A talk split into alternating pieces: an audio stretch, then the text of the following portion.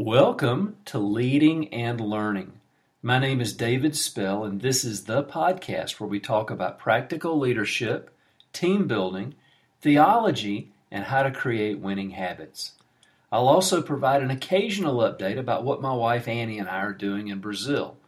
In 2012, we moved to Curitiba, Brazil after I retired uh, after working for almost 30 years as a police officer.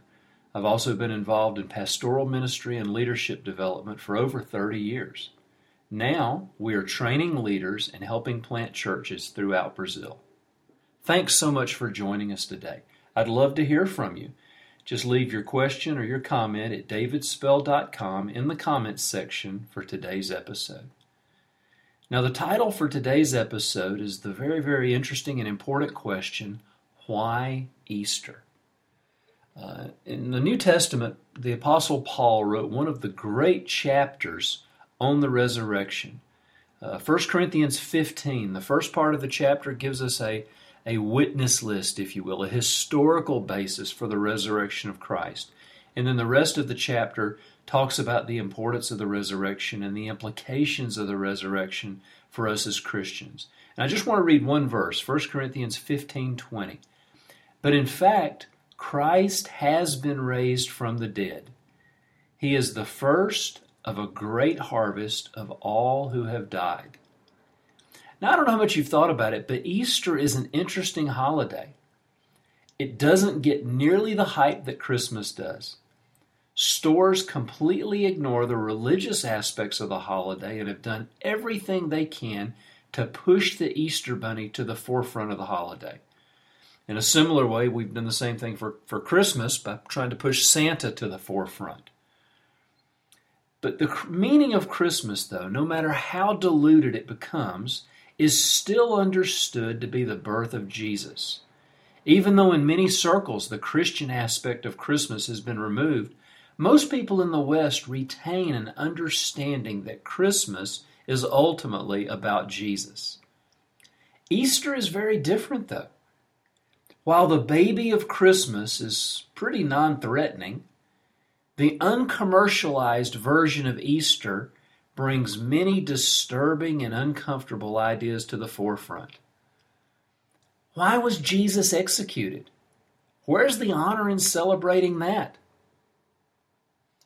What do Christians really mean when they talk about Jesus being resurrected? Do they actually believe he came back to life after the Romans killed him? Or if the Easter story is really true, what does that mean for the world? If God really did raise Jesus from the dead, never to die again, what does that mean for me? To really examine Easter forces one to examine the foundations of Christianity. Was Jesus just a misunderstood Jewish rabbi that ran afoul of the Romans?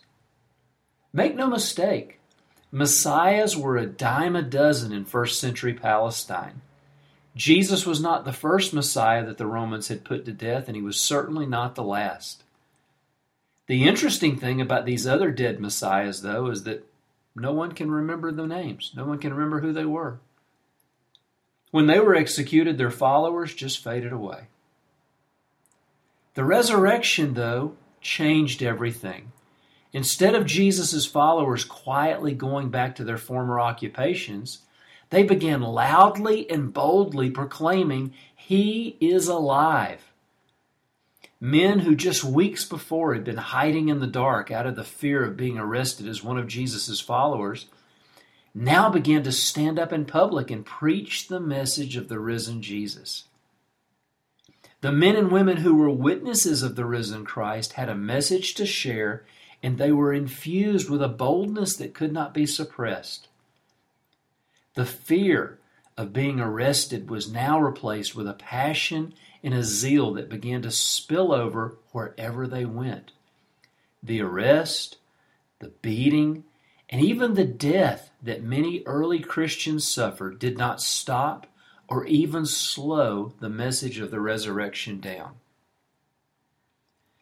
The resurrection of Jesus is the defining moment of history.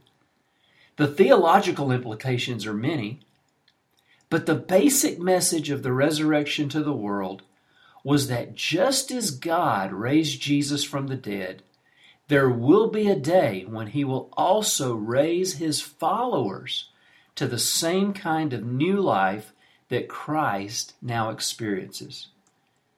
I think that calls for a celebration this Easter, Easter Sunday, and maybe even a chocolate egg or two. Now it's your turn. I'd love to hear your thoughts about the resurrection and about what we've talked about. Go to davidspell.com and leave your question or comment in the comments section for today's post.